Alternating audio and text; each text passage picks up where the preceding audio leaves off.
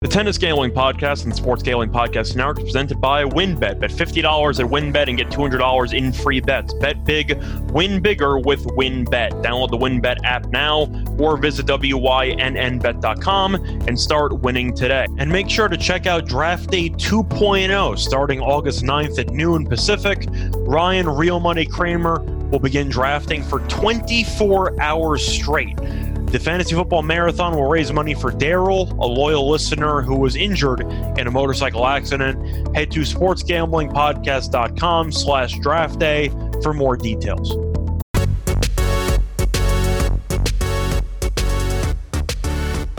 And welcome everybody to the Tennis Gambling Podcast here on the Sports Gambling Podcast Network. I'm your host, Scott Reichel. And joining me as always, of course, is my co-host Sam Jacob. And together we're going to break down the upcoming ATP event in Montreal, one of the biggest non Grand Slam tournaments of the year. But before we do all that, introduction, Sam, thanks for joining me again. How excited are you for this tournament? Yeah, this tournament's an absolutely huge tournament. We had a few uh, tournaments beforehand last week. Uh, one of them, which was pretty much, well, both of them kind of were just chalk for the most part. Uh, one of them was just Medvedev taking over. And the other one got a little interesting there. Um, I had a I had both my locks and my dogs hit, so that was good from the last episode. But and I had Rublev with the under, and that just got lucky. Uh, I, I, thought he was going to make it to the final. Unfortunately, he did lose to Nishioka, and he lost badly enough for me to actually hit that under and uh, and be able to win. And then Medvedev also won two nothing in the sets. So just just moving forward and looking to this tournament and the how big it is. I mean, all these huge key players in here besides the number one player in the world. And I'm not talking Medvedev, I'm talking Djokovic and Nadal not being here, pretty much the rest of the class, I guess, besides Zverev, is in this tournament. So it's going to be big. Yeah. And of course, just to remind people that Djokovic was supposed to be in this event. He was not able to participate because it's in Canada and he's not vaccinated, so he's not allowed into the country. And Nadal had to also decide to skip this event because of the abdomen injury. So he is not able to actually play yet. So, other than that, though, we're going to go quickly through the outrights. We're going to talk about some quarters as well, uh, not just the overall tournament winners. Uh, you mentioned your recap for last episode. You did a great job. You swept everything. I did not. I ended up losing. I had the three moneyline favorites at minus 101 that lost because Rublev lost. And then I also ended up laying Rublev alternative spread, and he just got his ass kicked. There's really no other way around it. Nishioka was very good, kept the ball in play. I thought that Rublev would not self destruct. He did. He, and uh, there you go. So I looked to snap out of it, but. It was unfortunate we couldn't see Rublev play Kyrgios in that final, but. Yeah, because we knew going into the actual final that even though we didn't have a show for it, that Kyrgios was a huge favorite. He deserved to be. And Kyrgios basically was deja vu in the second set because he got the immediate break and then held the entire way. And then, just for good measure, broke in the final game of the second set to win 6 4, 6 3. But it was basically a carbon copy. It seemed like Kyrgios got out to an open lead, defended his serve like we expected him to. And there you go. He won another City Open. So congrats to Kyrgios and congrats to Medvedev. That was the one thing I did get right from last week. I did have Medvedev to win the tournament. I can't say that I'm patting myself on the back too hard because he was minus 200, but I said he would probably dominate, maybe not even drop a set. And what do you know? He did not drop a set the entire tournament. So we got the Medvedev outright correctly. Uh, you got your lock and dog. I did not. But either way, time to move on. It's a new week and we'll look for some winners. But before we get into the actual outrights for the ATP Montreal tournament, we're going to take a quick word from our sponsor.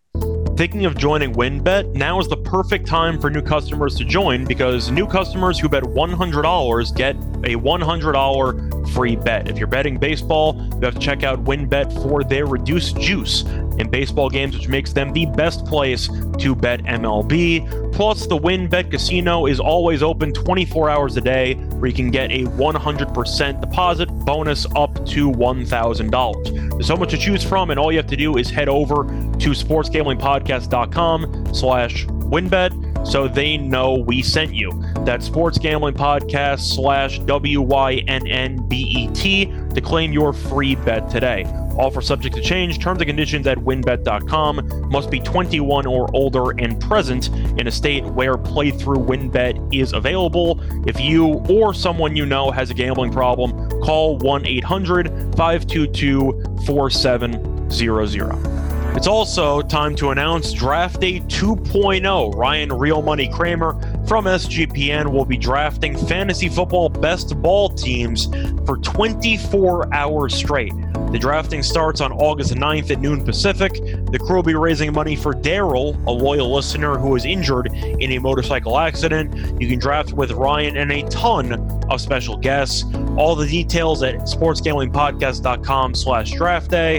That's sportsgamblingpodcast.com slash draft day. We're also brought to you by Odds Trader. On this podcast, I've mentioned time and time again the importance of shopping your lines. And while it might be annoying to pull up several books to find the best line available for you, it takes a lot of effort. And luckily for us, Odds Trader does the work for you because Odds Trader is the perfect place to compare odds from all the major sports books in one central location. You can also compare the different sign up codes and promotions from sports books to get the best deal when you initially sign up. The app provides you with player statistics, key game stats, injury reports, and projected game day weather for bettors to make the most informed bets possible. It also has a bet tracker feature so bettors can keep records of all their games and betting activity. Go to oddstrader.com slash bluewire. OddsTrader, the number one site for all of your game day bets. Welcome back, everybody, to the Tennis Gambling Podcast. For when on break, we briefly recapped what happened over the weekend and how Kyrgios and Medvedev both won ATP titles. Now it's time to actually get into Montreal as we got to talk about some outrights, and we're going to start off going through the lines. Then we'll talk about what we like. So, Sam, I'm going to read these off, and then afterwards we'll have a discussion. But you got Medvedev as the favorite, no shocker there at plus 260. Alcaraz is the second favorite at plus 450. Sinner's 10 to 1. Kyrgios is 11 to 1. Once again, you could chop your lines. You might find something different, but this is what I have in front of me. Tsitsipas is 14 to 1. Felix is 18 to 1. Berrettini is 20 to 1. Rublev is 22 to 1. Fritz is 22 to 1. Norrie is 25 to 1. And Ruud is 35 to 1. There's a couple others, of course. It's a very star packed tournament. So if you want to go for some sleepers, we'll talk about them uh, specifically in a second. But those are the main favorites. Sam, I'm going to start off with you, but I feel like we should probably work backwards because when you have Medvedev, Alcaraz, Sinner, and all these great players in the field, it's pretty unlikely for a long shot to actually win the tournament. But that's kind of going to be why I'm going to ask you first. Are there any long shots that you think actually have a shot to win the tournament? Or do you think that you might get a Nishioka run last week where you have a pretty good run, maybe a semis, maybe even a final, and realistically going to get blown out? Yeah. Uh, for to pick one of these big shots, to pick one of these long shots, or to pick anyone out of the top three guys there. Uh, what I do the same thing I do for every tournament. I look at the draws, and when you look at the draws in each one of these quarters, they're absolutely massive. You know, there's uh, I believe it's let's see, one, two, three, four, yeah, eight matches in just the first round of each of these quarters. They're going to have to go through four rounds to actually get into the quarterfinal and actually play for the quarter winner. So I'm looking at one of these draws, and I think what I see here is that the easiest quarter is going to be either the second quarter or it's going to be. I think it's just the, the second third quarter. quarter but yeah, yeah, I, I had to go with the second quarter. So, um, from what I see from the second quarter, I see a decent pass path for Auger to actually make a run in his hometown or his home country um, in this quarter. We don't even know who he's going to have to play in the second round yet. It, it looks like it's going to be qualifiers, and then he'll have to play Norrie, who he played uh, like very tough against in, in the previous tournament. He was undefeated against him before this past loss, but either right. way. And, and Norrie, Norrie should be even more tired because he had to play Medvedev, which is always ridiculous. Um, and after that, if he happens to get into the quarterfinal, well, he has to play either Kecmanovic or Norrie. Yeah. Um, both of which uh, he, I think, he has a strong chance of beating. By the way, have- by the way, uh, just to backtrack for a second, Felix would either be playing Nishioka or Paire in the second round. Oh, okay. All right. Well, Nishioka's ve- exhausted also, I believe. Shout out to him for beating Rublev. We both didn't see that coming. You won with it, but I did not. So I got lucky, but uh, we move on from that.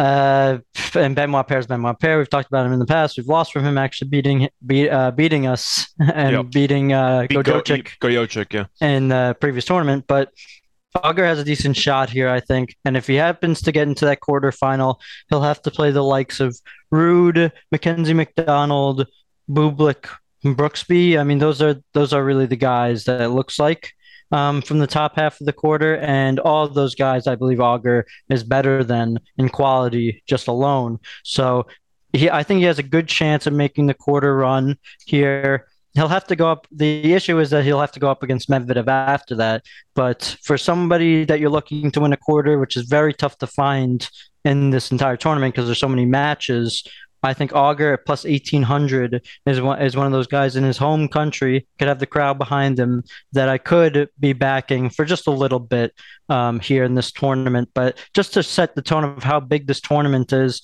you compare it to the City Open, which we just uh, had this past week, and that had a total prize pool of about $2 million. Uh, and then you had Los Cabos, which we, uh, this past week, I think that was the prize pool of $900,000. And we look at this tournament, $6 million. Yep. So it's about three times the likes in prize pool of City Open. That's how big this tournament is. That's how big these players want to play. And that's why there's so many players here in this tournament. Yeah, but you mentioned a potential long shot, so to speak, there with Felix. Do you see anybody else maybe above 30 to 1 that you might consider taking a flyer on? Because I see one, and I'm kind of curious if we're going to accidentally match up with the same guy. Uh, yeah. So when you, I would have to look. I would have to be looking at the draw here, and that's what I think is the most important. Uh, it's very tough to say. I think the the fourth quarter could have also a little bit of vulnerability with Rublev already playing last week. Um, do I think that anyone above thirty to one? Well, let's see here. Who do we have? I got. I mean, Marin Cilic at plus five thousand. I think is not a bad play when it comes to value at all. He'll have to play uh, Sinner, which is a very very tough match. But if there's chaos in the top of the quarter where Rublev is uh, Tiafoe, Krajinovic, Evans, Murray, and Fritz. Which is also a tough match, but he said he's injured and whatever. He's been on crutches since Wimbledon, and you know, I made a couple of excuses last week. But um, if he's able to uh, get that chaos in the top quarter, he'll have to play Sinner, and then he'll have a good chance of winning, uh, playing in the quarterfinals. So fifty to one for a guy like Cilic, a veteran, not so bad. Yeah, uh, Cilic was the guy that I was looking at because of the talent, of course.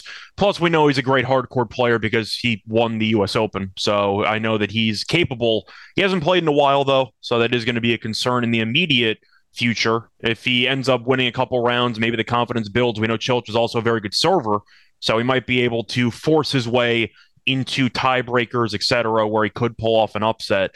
But Sinner is a guy who, of course, is one of my favorite players at this point. So the fact that Cilic has to go up against him is a little bit concerning. But I was looking at Cilic because for talent purposes, he should not be at the same price point as Tiafoe, Kecmanovic, and Dimitrov. I think that's offensive to Cilic. I think he should be closer to 40 to 1, 35 to 1 because of the talent. Besides that, I really don't see many of the serious long shots. Maybe you can make an argument for Bautista Agut because he's been playing very well. However, of course, that was on clay. But Agut does have the type of play style where he could upset a lot of people because of the fact that he keeps the ball in play all the time. And if the players around him self destruct, Agut could definitely facilitate some players self destructing because of his very consistent play style. And he is in that second quarter.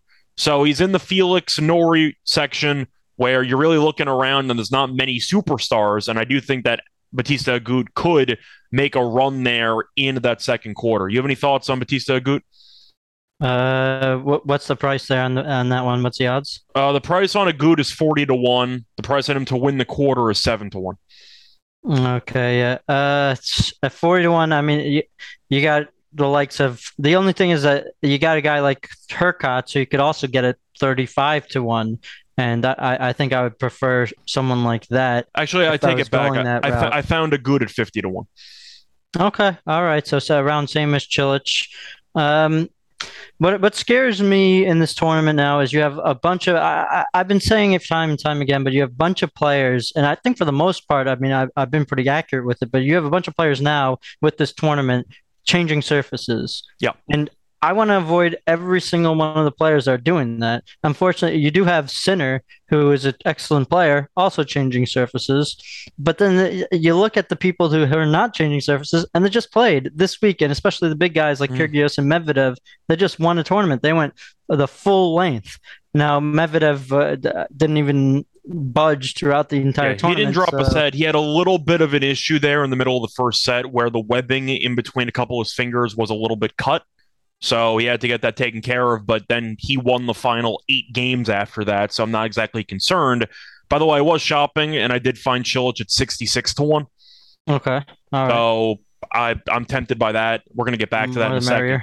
But either way, Medvedev, of course, to, to your point, I think the initial surface change is important for the first round or two because once you get a couple of matches mm-hmm. under your belt, then of course you'll be able to fully adjust as the tournament progresses. So to go through all the people just quickly who had to make an adjustment early on Alcaraz, Sinner, Tsitsipas, Berrettini. Uh, then you go down the line, and that's basically it for the immediate guys. You have Ruud as the next one, but yeah, that's a decent amount of the uh, quality players. It's about half. That's half the top six in terms of odds that have not played a hard court match leading up to this event. So Sam, I asked you about some long shots. It seems like we're both on the same page. Maybe take a flyer with Cilic, especially at 66 to 1. I think that's just a very nice price. But for the most part, we're expecting a relatively top heavy event where one of the top seven or eight are going to win the tournament. Is that fair? Yeah, it's gonna be it's gonna be about stamina, and we talked about this in the last podcast. It's about me- mental stability and the ability to keep fighting on, even if you come into the eyes of adversity. So those top guys are the guys that are going to be able to do such a thing, and we see that all the time in major tournaments where it's almost always the top guys who are winning these tournaments, and it it's going to be I, I would think is going to be the same thing here where you see one of those long shots and you just wonder can they make it through? And you you just you don't think that they can. So that that's my issue with going with such a big long shot. Of course, you have a hedging opportunity, but yeah, I agree. It's it's I think it's going to be one of the top guys. And I also feel like it's worth mentioning the history of the event in terms of recent winners. There's going to be a lot of Nadal Djokovic, so just bear with me here. And of course, both of them can't play. But Medvedev won last year. They didn't have it because of COVID in 2020. Nadal twice, Zverev, Djokovic, Murray when he was ranked number three in the world. Uh, you had Tsonga, which was kind of a shocker there, beat Federer in the final. Nadal, Djokovic, Djokovic, Murray, Murray, Nadal, Djokovic, Federer, Nadal. The point is the top three players in the world tend to win this event. That was kind of the main point of that exercise. If you want to talk about people that are in the event that have a shot to win that have made deep runs before, Medvedev made the final in 2019, lost to Nadal. Then he ended up winning the title in 2021. Shout out to Reilly Opelka for making the final last year, which is pretty funny. But you, just going down the line, Tsitsipas did make the final in 2018, and that's basically it. I, I, Murray's in this tournament, but he's a shell of his former self, so we're not fully counting that. But it's been mostly a top one, two, or three just dominated tournament and rightfully so. You mentioned the prize money, $6 million. So you constantly have the number one through five basically show up in, for this event, and they usually dominate. So if you want to pick a long shot, I don't think this is the tournament for you. Is that fair?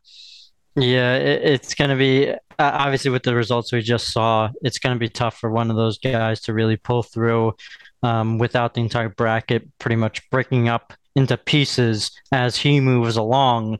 Um, Even the runner-ups here, uh, I'm looking through these, and Raonic was top ten back in 2013. I was going to ask you about Raonic. How how far you uh, like? What how's the farthest he's gotten this tournament? He, he made, he, made the, he made the final in 2013, but Raonic hasn't basically played a match all year. Uh, he's his injuries have really just derailed his career at this point.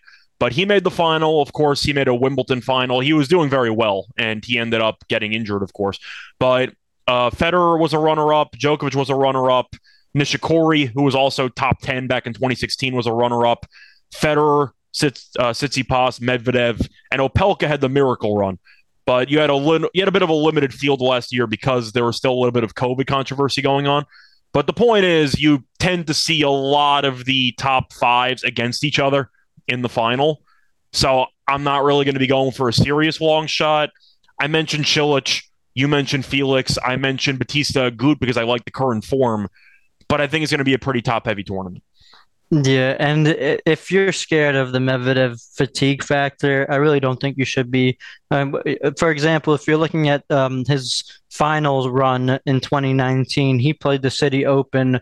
Um, he and he got to the finals of the City Open that year and played lost Kyrgios, Kyrgios, I think, yeah. lost to Kyrgios in two tiebreakers, which is uh, a nice long match, tough match there, and then started playing Montreal uh, three days later and ended up making the finals. So it, it, that's not, I don't think one of the guys that you should be really scared of uh, for fatigue factor, and he happens to be the world number one. So.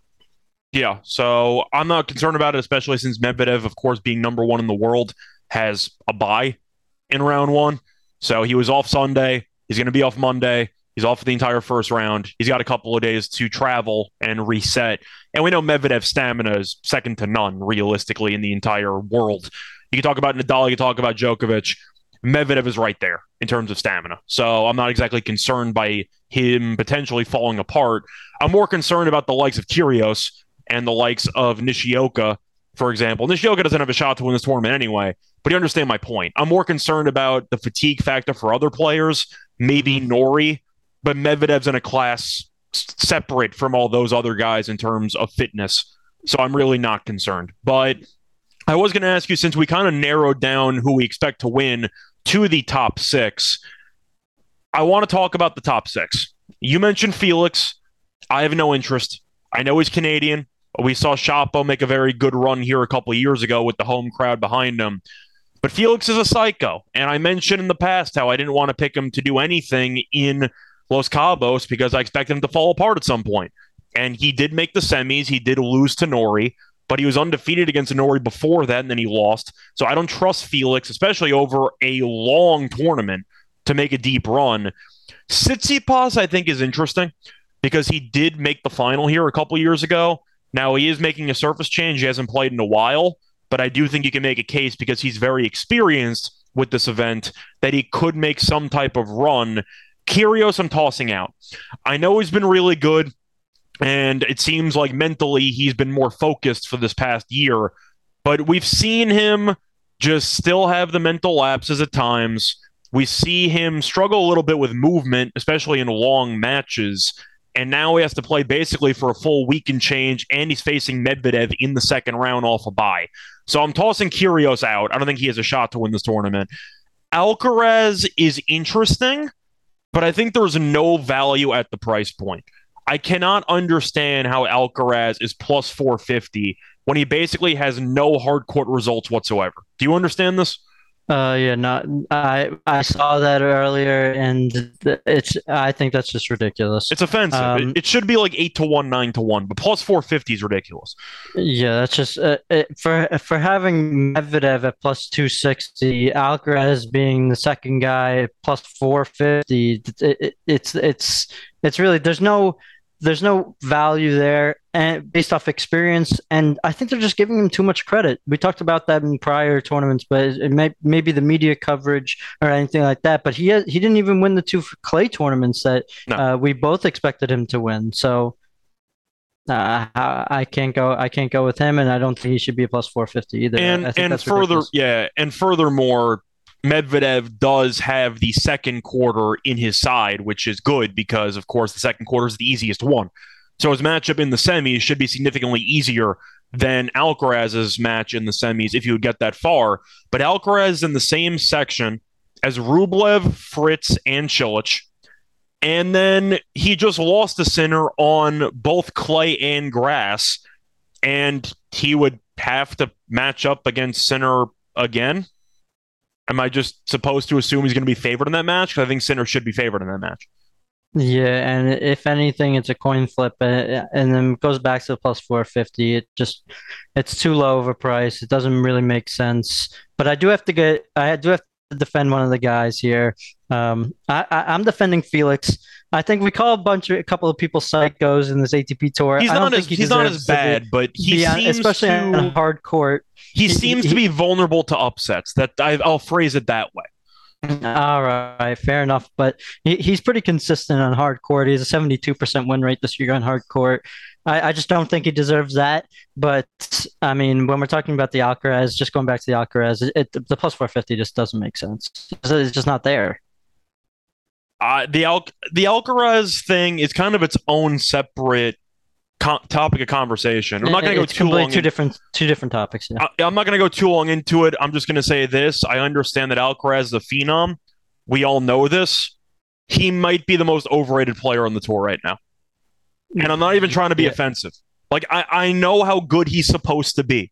It's fine. We can acknowledge that he's going to win several Grand Slam tournaments in the future, but he hasn't won anything and he's the second favorite in huge fields with a bunch of top 10 players. And yes, I know he made the ATP finals in several tournaments a bunch of times. But can he at least win a Grand Slam first before everyone crowns him as being the next Nadal? Can we just pump the brakes a little bit? He's a very good player, but we've seen him lose in finals recently. We've seen him struggle at times and get upset at times. Musetti in the finals an example of that. Is it fair to call him overrated because it seems like the media is crowning him as being this guy, and he very well might be? I need to see more, especially in Grand Slams. I haven't seen enough. He hasn't even made a semis in a Grand Slam yet. Yeah, I mean, his early year performance was very, very, very good, um, winning in Miami on hard court. But it, it, it's the plus 450 is just ridiculous. I mean, it, just like you said, we need to see him win more for him to be at the, at the likes of Medvedev, very close, plus 260, plus 450. And then you have Sinner drop back at plus 1000 uh, with these upsets of these previous tournaments. It, it just doesn't make sense to me, especially with this big field. You're absolutely right. And it, if you disagree that Alcaraz is overrated, and let's just say that you think that he deserves to be you know, viewed this way because he's a top five player and all this. Okay, that's fine. At least compromise with me if you're listening to this and you disagree about my statement. Can we at least agree he's the most overvalued tennis player in the betting markets? Because he is such just his low odds on every single tournament. And I get the ranking, I understand it, but am I missing something? Is he a dominant hard court player? I mean, he beat Tsitsipas in the U.S. Open last year, and you mentioned the run in Miami. Are we really putting him at plus 450 because of basically two tournaments? I, I can't. No, I'm with. I'm I can not do that. Yeah. So I'm with I, you. And it, if you even look at U.S. Open, to, for him to win the U.S. Open now is plus 350.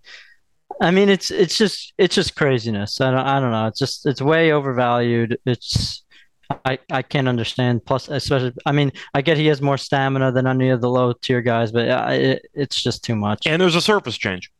Yeah, you, in this tournament, yeah, especially in this, with the surface change. But but uh, you want to break down another another one of these quarters? We haven't really talked. I mean, we talked about briefly. Um, oh yeah, we, we uh, were going to deep dive third. into the quarters. Like, don't don't you worry. I know that that's your bread and butter. We are definitely going to go through that. I was just going to say for the top six, since we're picking winners I think Medvedev's going to win. I'm not going to try to shock the world here. I'm picking the number one player in the world and easily the best hard court player in this field, not even close. I'll take him to win. And if you want to throw in a couple of other guys, Tsitsipas is tempting. I know I just roasted Alcaraz for kind of not having the greatest hard court results, and Sinner's results are pretty good on hard court. I really like the value on Sinner at 10 to 1.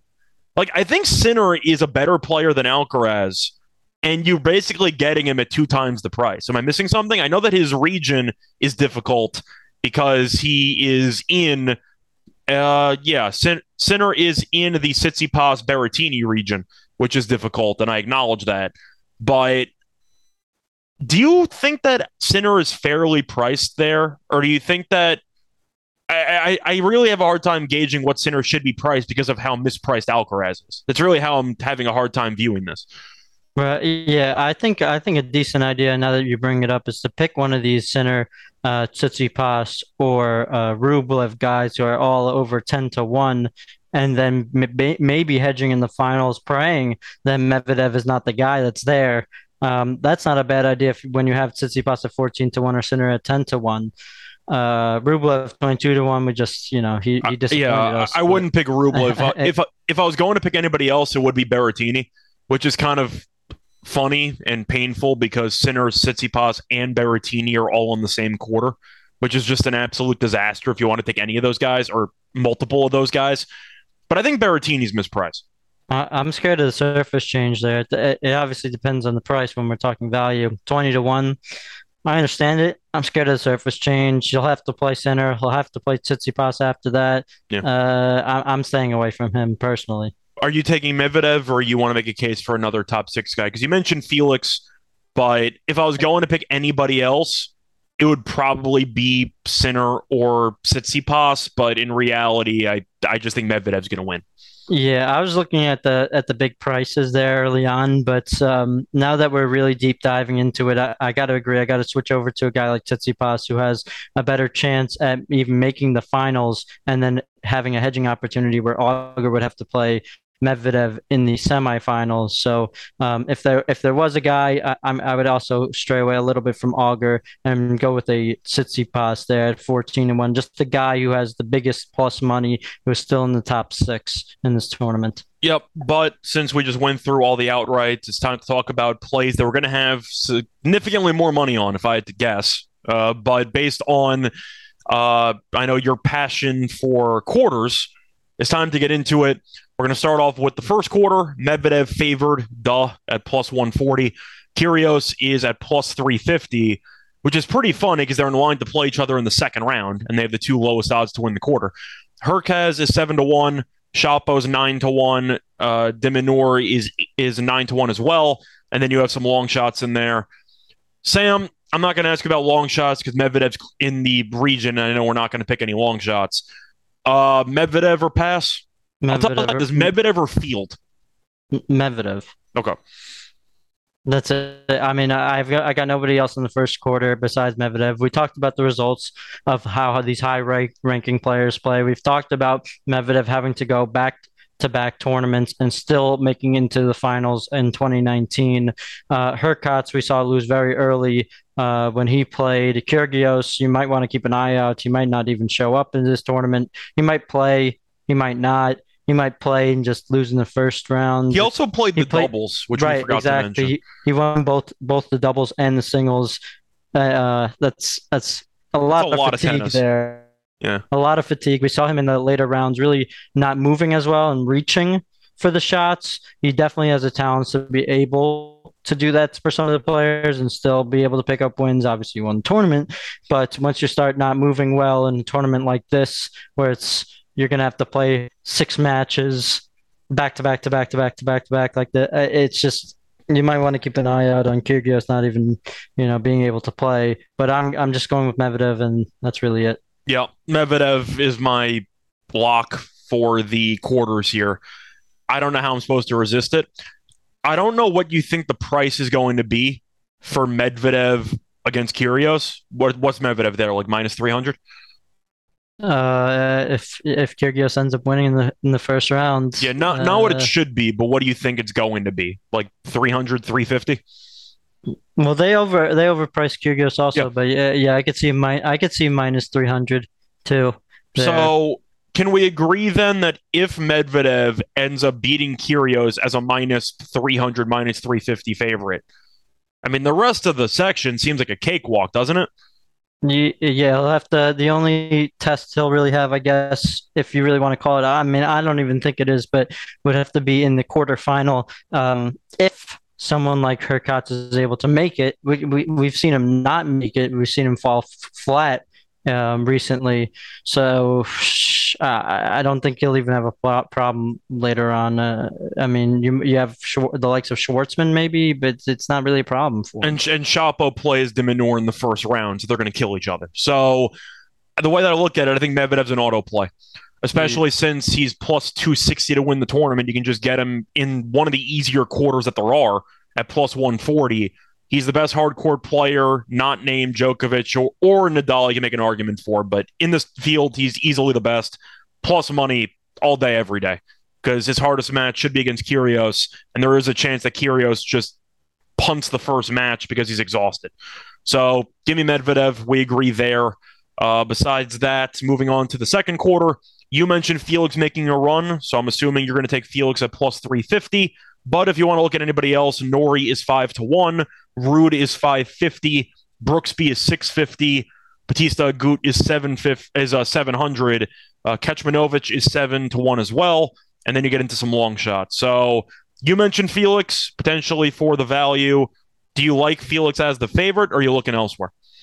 Um, I think Felix will prevail to win the second quarter, but uh, you talked about him earlier. I think Bautista Agut has a decent price in in this quarter as well. The bottom half of this quarter is really really tough. You have a lot of these players who are the same style with Cameron Norrie, Nakashima, Kecmanovic, and Van de Zandschulp, who like to play uh, good consistent tennis.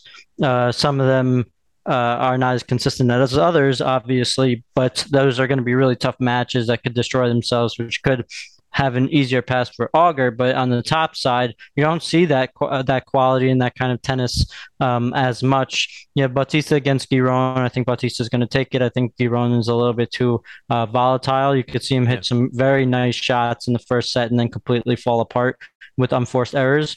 And then you have uh, Casper Ruud, who is ranked very, very high right now, and uh, he deserves it with his French Open run.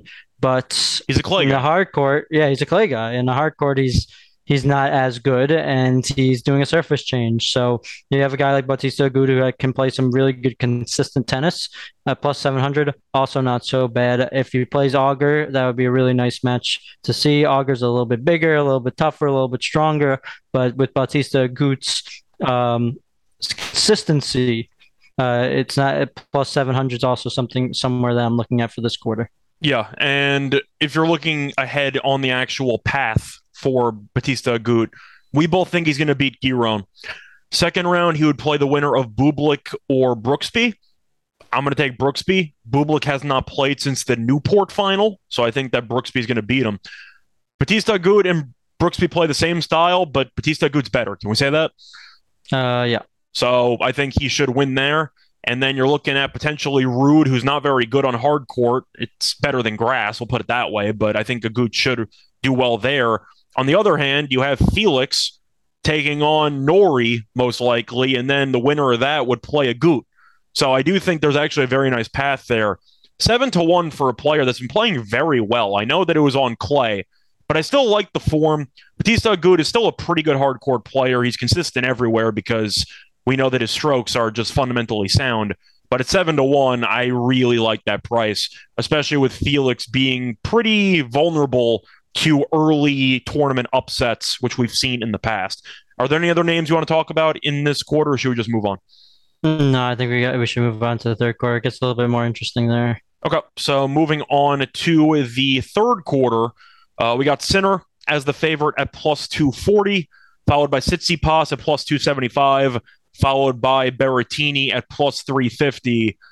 I mean, do I have to mention anybody else, or we're just picking one of those three? Because I feel like there's a serious divide between the top three and everyone else. Yeah, in this quarter, it's it's really tough to look any, anywhere else uh, because you have such quality on both sides, uh, especially with both of them, Tsitsipas and Sinner, I believe, having a bye in their first rounds. Uh, it's going to be really tough for anyone else to prevail when they need to play all this quality tennis against these guys. So yeah, I, am looking at just those guys as well.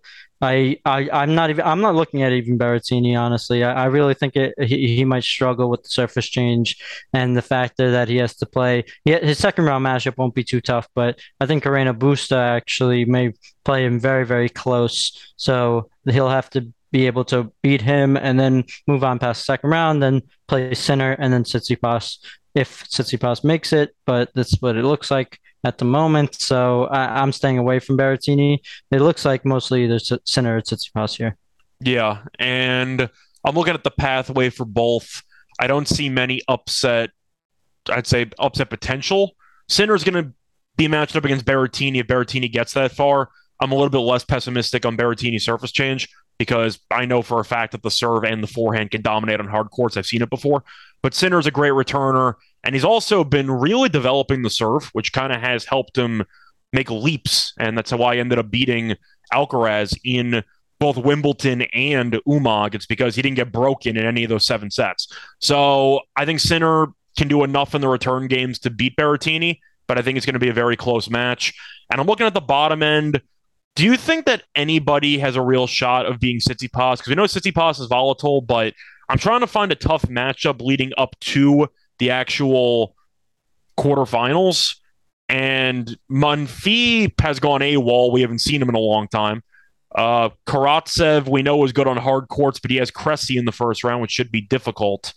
I think if I was going to pick anybody for price, I would pick Tsitsipas because he's been a runner up here before and he doesn't have to face Berrettini and Sinner. He has to face Berrettini or Sinner. So based on value, I'll take Tsitsipas. Yeah, yeah, that makes sense. He'll, he'll only have to play one of them. The other ones will have to play each other. makes a lot of sense to me. But looking at these other guys, um, do you want to make then, a case for Karatsev or no? And the draw. I mean, I I want to make a case for Monfils, but I really can't at the plus eight hundred. I mean, it's a terrible we know, price. We yeah, it's just a bad price for him. I would I would love to see him if he was like fifteen or longer, but at plus eight hundred, I can't even make any argument for him there. Uh, if he if he gets into stride, we know that he could do a little bit of damage, uh, but on the surface change and not having been a while, it's it's tough to go with him at only at plus 800. So I'm not going to do that. Uh, Carreno Busta, though, he didn't play well earlier this year, but we saw him get a little bit into form. I think he's going to do something against Berrettini, but I guess we'll have to see. Maybe we, we, we see Carreno Busta at plus 2,500, by the way. Yeah, which makes sense, of course, because he's going to be a he's a decent underdog against Berrettini, but at first glance, you thought he'd be a bigger underdog. So it does seem like people are actually giving uh, Carreno Busta a fighting chance here. For the record, by the way, Monfils has not played a tennis match since May 3rd. So I'm going to toss that right in the garbage. Uh, I know he's going to be well liked because he's entertaining. And of course, he speaks French. So the Canadian fan base tends to kind of gravitate whenever he actually shows up for this tournament. He hasn't played in three months. That was also on clay. I think he's going to lose to. Um, I think he's going to lose to Pedro Martinez. I'm being honest with you, but I have no. I have no interest in taking him at eight to one. Now moving on to the wait. So we both agree on Tsitsipas, and you're mentioning a potential long shot play with Carreno Busta, correct? Yes. Yes. Okay. So moving on to the fourth quarter, you have Alcaraz at plus 140. You have Rublev at plus 350. Fritz at five to one. Cilic at 12 to one. And then you have Tiafoe and Murray both at 14 to 1. Uh, Sam, your boy Khachanov is 20 to 1. We're not going to talk about that. So you picking Alcaraz or are you picking anybody else? Because I think we're on the same page before we actually discuss it. I think Alcaraz is going to win the quarter, but there's no chance I'm laying that price with with Alcaraz. Yeah, it's the same thing as we talked about before. Um, I I, I would have loved to make a case for Fritz, but there's two problems here. I mean, if he was in good form, uh, I, I would make a case for him, but he's not in good form, and he's only plus 500. Both of those reasons, no chance I am even touching Taylor Fritz on this on this draw. Uh, I I'd got to look for the longer shots of anyone, and I don't really see anything. Uh, you have Alcaraz, who we said is you know too too heavy priced here, but he's still he's still good. Yeah, he's still good. Uh, Cilic, we, we talked about. He's only twelve to one though. Uh, yeah. If if I'm going long, I'm going I'm going to go long with the tournament rather than just the quarter. Um, but I don't see anyone here besides Alcaraz. We see Rublev be vulnerable, yeah. so you, you could see a guy like Krajinovic maybe make a run. We could see that. Andy Murray would be nice to see, but uh, it's tough to really call that at the at this point. And if uh, I'm saying anyone to win the whole thing, it's going to be probably Alcaraz. But uh, yeah, Krajinovic is 25 to 1. You might have good hedging opportunity. I'm going to mention him as my long shot for the quarter, but yeah, I'm with you. And just going through some of Cilic's numbers, I mentioned how Monfils has not played since May. Cilic has not played since June. Lost to Krajinovic in London on June 18th, then tested positive for COVID, couldn't participate in Wimbledon, has not played since then. So you can argue about uh, if he's going to struggle early on, which is fair. Luckily for him, he is facing Coric in the first round. Coric ended up withdrawing in Hamburg back in late July via injury. So for that reason, I do think Cilic has a pretty favorable matchup in the first round. And since they're both from Croatia, they've played each other a bunch. And Cilic in the head-to-head is a dominant eight and one lifetime against Coric. So I do think Cilic should get past the first round. And then you're looking at Khachanov or Cerundolo. Am I wrong for liking Cerundolo in that match? No, you're not wrong about it. You know, Cerundolo actually just climbed up to a top 25 spot in the world. He's so good. That's that's fun to see, uh, especially with his clay court performances. But he is a clay guy, so it's going to be a close match. Uh, what are the what are the odds on that match? It's Khachanov minus 250. I, I think the value that price is absurd to me. Yeah, it's more on Cerundolo, but um, I don't know. None of them, I don't. I think can make an actual deep run here. Point is, I think Cilic would beat either of them. That that's the main point of why I brought that up. But that's the mm-hmm, immediate mm-hmm. uh, matchups that he would have to deal with, followed by Alcaraz. So he would most likely be matched up against Alcaraz in the third round. But I said before, Cilic, very good server. I think he could, keyword could, serve very well, win a couple breakers, and win. We know Alcaraz's serve has broken down at times. He's gotten better at it but double faults can be a bit of a concern. Maybe Cilic could pull it out. But in terms of value, I don't want anything to do with Rublev. I don't know what that performance was against Nishioka, but he also might be fatigued. And I think that's a serious problem. I think Cilic is the value play at 12 to 1. If you want to have some fun and maybe you want to fade Cilic, you can make a case for Cerundolo with 33 to 1 if you want to get really nuts for a super long shot. I don't see much else. I think Alcaraz will probably win the actual quarter, but there you go. So my two picks, I guess, for the quarter are going to be Alcaraz and Cilic, but there's no value on Alcaraz at plus 140. Are we in agreement? Yeah, I, am going to go Alcaraz Krajinovic, but uh, I'm with you on that one as well. Okay. Uh, so especially when you could get Medvedev at plus one forty, it's the same same price. Yeah, and Medvedev has the easier quarter because he doesn't have Rublev, Fritz, or Cilic in there. And you could argue about Fritz's current form and Rublev, but they're still top fifteen players. And Medvedev has Kyrgios and Hurkacz is technically a top 10 player, probably not for much longer because I think Norrie's about to pass him, but still he should not be the same price in the quarter as Medvedev. I think that's crazy. But anything else you want to talk about before we actually get into the lock and dog segment? Let's get into it. Cool. So before we get into the lock and dog segment, we're going to take another break and have a word from our sponsor. We're also brought to you by Run Your Pool. Run Your Pool is the home of competition, bringing sports fans and their social circles together to compete, connect, and make every game more important. Run Your Pool offers every game type under the sun, from Pick'em and Survivor to fantasy pools. It's a one stop shop for sports gaming with customizable features that you don't get anywhere else. We've teamed up with Run Your Pool to host a pool for our annual SGPN NFL Survivor contest. It is free to enter, and there are tons of amazing prizes that will be announced soon. Hop in now to reserve your spot. Get in over at sportsgamblingpodcast.com slash survivor. That's sportsgamblingpodcast.com slash survivor. We're also brought to you by Sleeper. Sleeper is the fastest growing fantasy platform today with millions of players. You probably have a fantasy league on there. I use it for mine. And they also just passed 4 million users. And now you could win money on Sleeper by playing their new over under game.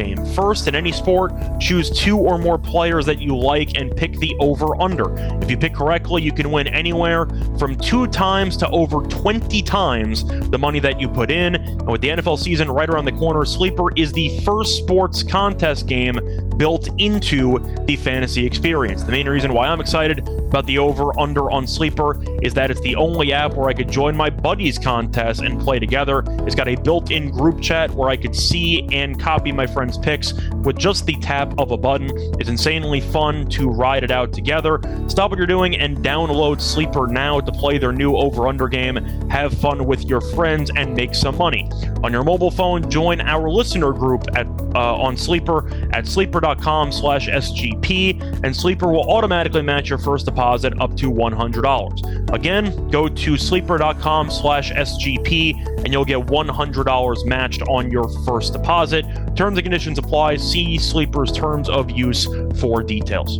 Did you know that browsing online using incognito mode does not actually protect your privacy? That's right. Without added security, you might as well give away all your private information to hackers, advertisers, your ISP, and other prying eyes. That's why I use IPVanish VPN to make it easy to stay truly private and secure on the internet. IPVanish helps you safely browse the internet by encrypting 100% of your data. That means all your private details, passwords, communications, browsing history, and more will be completely shielded from falling into the wrong hands. Even your physical location will be hidden. IP Vanish makes you virtually invisible online. It's that simple. You can use IP Vanish on unlimited devices without sacrificing speed, on computers, tablets, phones, even Fire Stick devices while streaming media.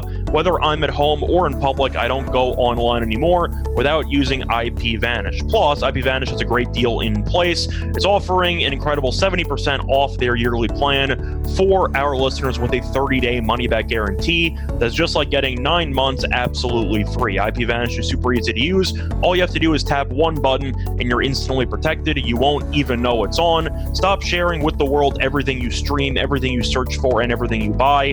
Take your privacy back with the brand rated 4.6 out of 5 on Trustpilot. So go to ipvanish.com slash SGP and use promotional code SGP and claim your 70% savings. That's ipvanish.com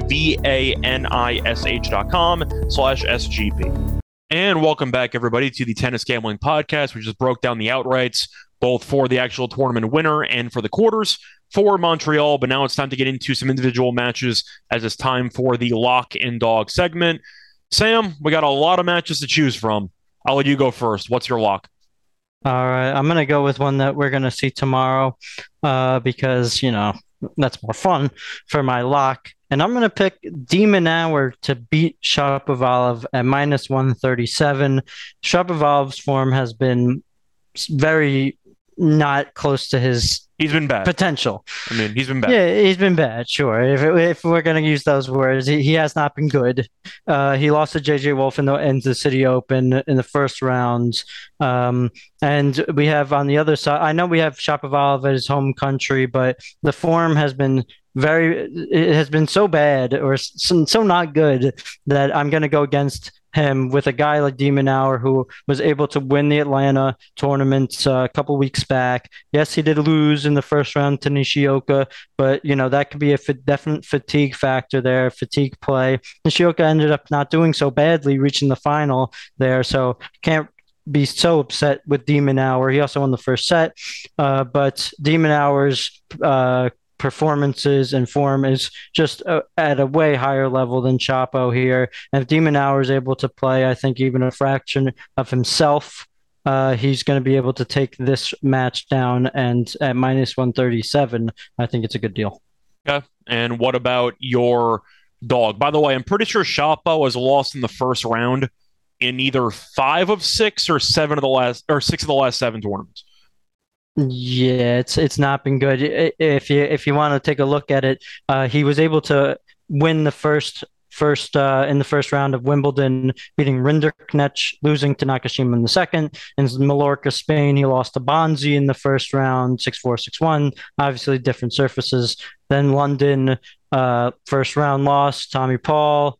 It, it's just it's just brutal. It's either uh, five and, of six or six of seven, but he's been going home very, very early recently. Yeah, I, I got it. I, I just like de Minaur's form and and his and Shapo's form is just so poor that I, I can't. Yep. Uh, and then uh, my lock is going to be, I mean, my dog is going to be something I've been doing recently and I will keep on doing. It's going to be a future and it's going to be on the boy, Daniel Daniil Medvedev. Daniil Medvedev at plus 140 he's just he's just the strongest player in this field, strongest player on hard court. That's for the quarter. Djokovic the being plus one forty in the quarter, right? Yep. Just the first quarter. Um, and just to throw it out there, him to be in the final, this doesn't really make any sense. But if we're looking at the final odds, which is plus 175, the plus 140 is way better when he has to compete in a semifinal versus a decently high level player there. Uh, and you could just have a plus 140 in the first quarter. Kyrgios might not be there, uh, and then he'll have a smooth path. And, and then he'll have to play a guy like Hurkacz, which he should not have any problem with. He's won here. He's made to the final here. He shouldn't have any problem. Plus 140. I'll take it to the bank, and I will keep that as my dog. Okay. Plus and, first quarter winner. Yeah. Uh, that was potentially going to be my dog, so I'll pivot and I'll do something else. But for my lock, I'm going to go with a player that we didn't really talk about much. We talked about briefly for about maybe five seconds. And we mentioned surface change. Luckily, him and his opponent are both having surface changes. They cancel each other out. But you have a matchup between Schwartzman and Davidovich Fokina. And I'm going to take Schwartzman on the money line at around minus 110, minus 105, give or take. And there's a couple reasons for this. First of all, Schwartzman, very underrated hard court player. In the last year, he is 21 and 13 on hard courts. Meanwhile, Davidovich Fokina last year, 9 and 17. And if you want to talk about the head to head meetings, Schwartzman has absolutely owned him. He's 3 and 0. They played in Paris. He beat him 6 1 6 1 back in 2020. They played in Germany in 2020 as well. He won that one in three. And they played in the Australian Open in January of 2020. Schwartzman beat him in straight sets. Now, Schwartzman has really been struggling for the last couple of months, but he has had a couple of weeks off. He has not played since losing in Hamburg to Ruusuvuori on July uh, 19th. So he had about three weeks off, potentially to overcome any physical Ill, uh, ailments he was dealing with. And you're looking at Davidovich Fokina. He's had decent results, mostly on grass recently, but or mostly on clay, I should say.